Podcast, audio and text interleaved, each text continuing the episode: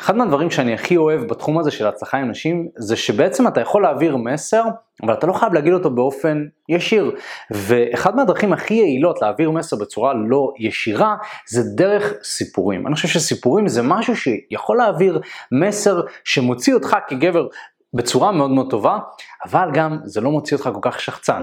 אז היום אנחנו הולכים לדבר על איך אפשר להשתמש בסיפורים כדי להוציא אותך כגבר יותר מושך. אז קודם כל, באופן כללי אני חושב שסיפורים, וחשוב להבין, זה כלי להעברת מסר.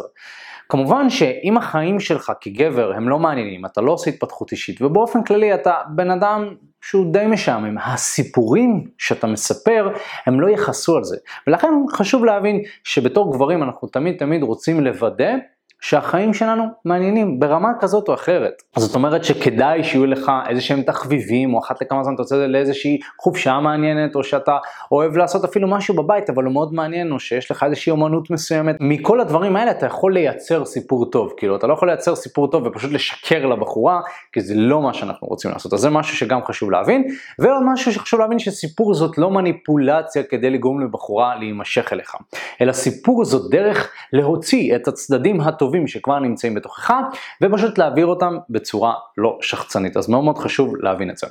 עכשיו מבחינת הסיפורים עצמם, חשוב להבין שהסיפור כשלעצמו, מה שאתה מעביר, המסר שאתה מעביר, בתמונה הגדולה הוא צריך להוציא אותך טוב.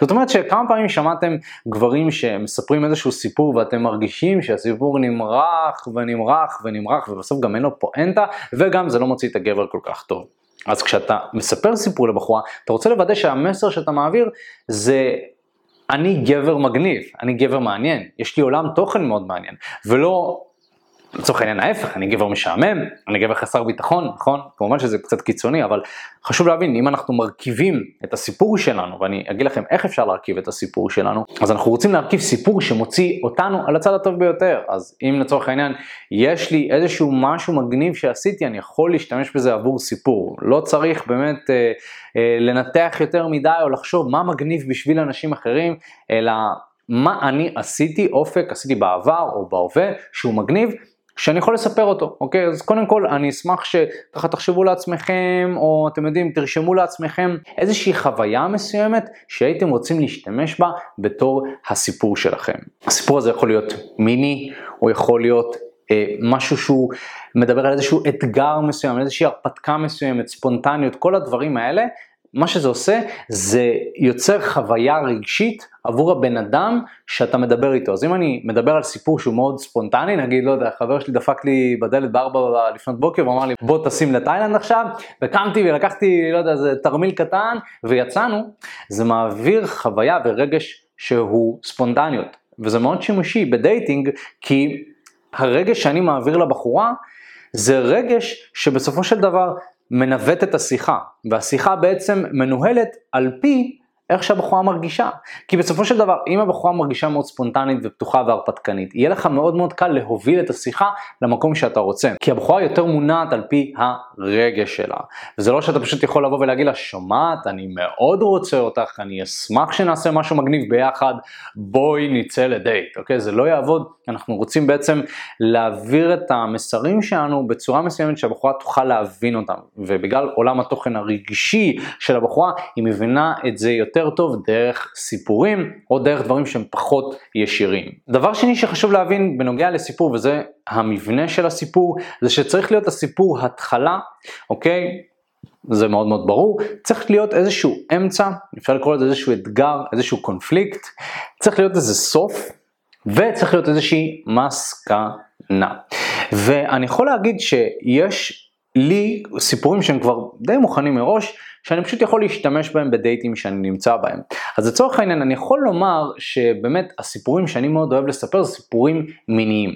ולמה אני אוהב סיפורים מיניים? בגלל שקל מאוד להביא בן אדם או בחורה מסוימת למצב שהיא יותר פתוחה עם המיניות שלה, אם אתה תספר על חוויה מסוימת שפתחה אותך מבחינה מינית, ואז היא גם יכולה לחלוק על החוויות המיניות שלה, או על מה גרם לה להיפתח מבחינה מינית, או מה שזה גורם לה להרגיש, איפה זה פוגש אותה וכולי וכולי. אני חושב שזה מאוד מאוד מאוד טוב. אז אחד מהסיפורים שאני מאוד מאוד אוהב לספר, זה על זמן שאני הייתי מאוד ביישן עם המיניות שלי. ואני אוהב להתחיל את הסיפור ככה, תראי, אני פעם כשהייתי שוכב או מכיר בחורה בצורה אינטימית יותר, אה, עשיתי את זה בצורה מאוד מאוד זהירה, פחדתי באמת אה, לבוא ולפגוע באותה בחורה. אבל אז הכרתי איזושהי מישהי והיא אמרה לי שהיא מאוד מאוד אוהבת שהאקט המיני הוא קצת יותר אסרטיבי. היא אמרה לי משהו כמו תפליק לי וחזק יותר ואני מסתכל על זה ואני כזה וואו רגע זה קצת יותר מדי מה אני אפגע בה? אני אפליק לה, כאילו וואו, ואני הרגשתי באותו הרגע שאני מרגיש חסום, כי מצד אחד היא רוצה את זה, מצד שני אני לא רוצה לפגוע בה, אבל אז אמרתי לעצמי, די יופי, כאילו פעם אחת תנסה להפליק, או פעם אחת תנסה לעשות משהו שהיא מאוד מאוד רוצה, ועשיתי את זה, ואני פשוט הרגשתי שמשהו נפתח לי.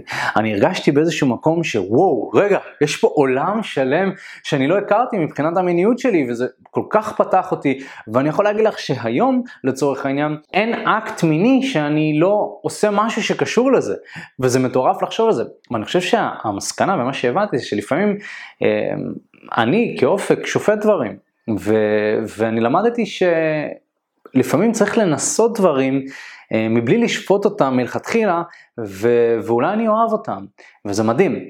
הסיפור הזה הוא בעצם סיפור אמיתי, הוא נועד להעביר מסר של פתיחות ראש. הוא נועד להעביר מסר של אל תשפטי משהו מסוים עד שלא ניסית. וזה המסר, וזה המסקנה. נכון, בסוף המסקנה זה אני דיברתי על עצמי, למדתי לא לשפוט דברים כל כך על ההתחלה, שזה מסר שהוא קצת כללי, אבל הוא מאוד מתקשר לדייטינג, כי אם אני מדבר עם בחורה ואני רוצה להעביר מסר של אל תשפטי דברים, זאת אומרת גם שאני לא רוצה שהיא תשפוט את עצמה, אני לא רוצה שהיא תשפוט אותי, ואם אנחנו רוצים לעשות משהו מסוים, אנחנו רוצים לעשות סקס, אוקיי, לשכב, אה, אקט מיני מסוים, אני לא רוצה שהיא תשפוט את זה.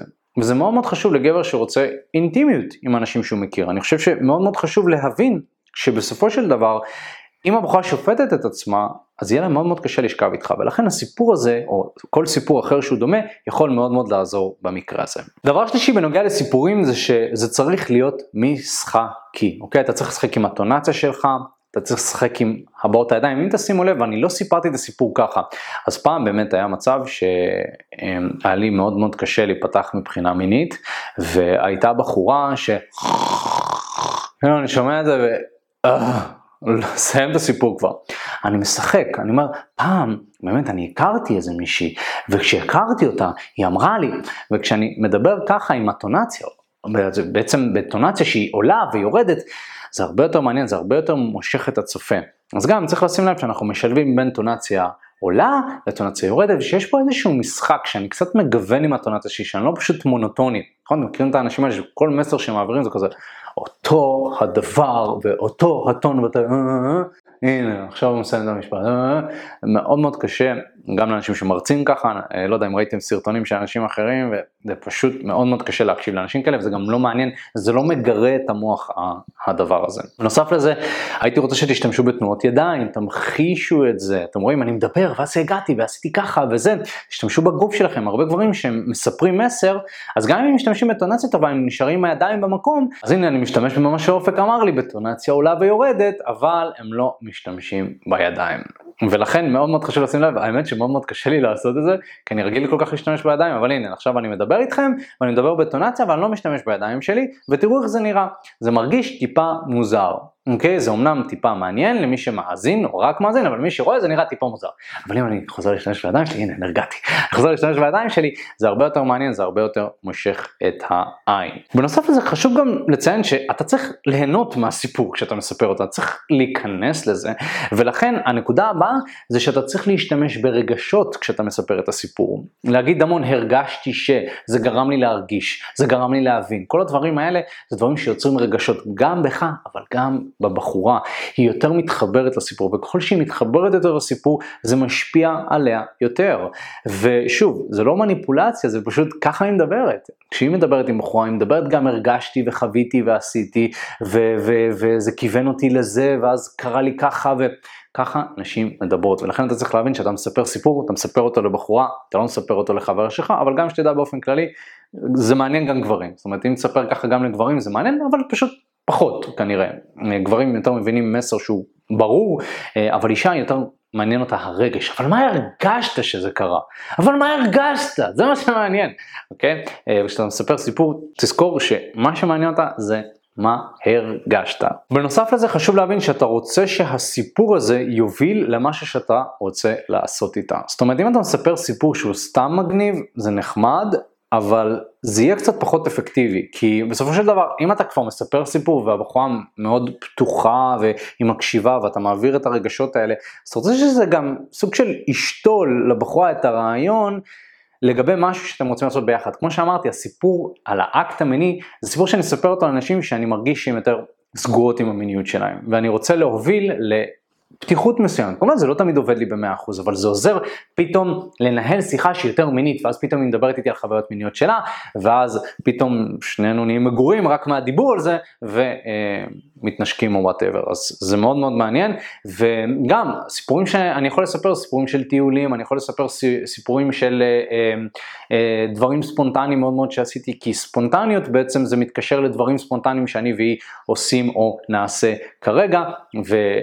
בחורה אם היא לא ספונטנית היא לא תעשה דברים שהם ספונטניים, נכון? אם היא לא מרגישה ספונטנית ולכן הסיפורים האלה יכולים להוביל למשהו מסוים שאני והיא נשב לקפה כאן ועכשיו, נכון? הספונטניות הזאת אמ, שהיא דרושה בהקשר הזה של dating, אז חשוב להבין שאנחנו מרכיבים את הסיפור שלנו, האם הסיפור הזה מוביל למקום שאני רוצה. ותרגיל שלי אליכם, תשבו עם עצמכם ותחשבו על שלושה עד חמישה סיפורים ותרכיבו אותם לפי הפתיח, אמצע, slash קונפליקט, סוף ומסקנה ותראו האם הסיפורים האלה תואמים לקריטריונים שאני הסברתי כאן, אולי אתם רוצים לרשום לעצמכם את הקריטריונים, שוב הסיפור צריך אה, להיות משהו שמוציא אותך באור חיובי, אתה רוצה להעביר רגשות, אתה רוצה שיהיה שם איזשהו קונפליקט, אתה רוצה לספר אותו בצורה מעניינת, ואתה רוצה שהסיפור יוביל למשהו שאתה רוצה לעשות איתה, או סוג של רומז על זה. אחי, מה הולך? תודה רבה שהקשבת לפודקאסט. אם אתה רוצה לשמוע את התכנים הנוספים ברגע שהם יעלו, כל מה שאתה צריך לעשות זה להירשם לפודקאסט איפה שאתה לא צופה בזה, פשוט תלחץ על לעקוב, וככה אתה תראה את התכנים האלה כשהם עולים. מעבר לזה, אם אתה רוצה לעבוד איתנו בשיטת חמשת השלבים, אתה מוזמן להצטרף לשיחת ייעוץ חינמית לגמרי. איך נרשמים לשיחת הייעוץ הזאת? אתה לוחץ על הלינק שנמצא איפשהו באזור כאן, זה מעביר אותך לדף ששם אתה יכול להשאיר את הפרטים שלך, וגם אתה יכול לרשום תקשורת אמיתית בגוגל, והדף הראשון שתראה כנראה גם יפנה אותך לשם. ברגע שאתה משאיר את הפרטים, אחד מהאנשים שלנו ייצור איתך קשר, כדי להבין בדיוק איפה אתה נמצא מבחינת חיי ה dating שלך, לאן אתה רוצה להגיע, ומהו המסלול הכי נכון ומדויק בשבילך. ויאללה אחי, אנחנו נתראה בפעם הבאה. יאללה ביי.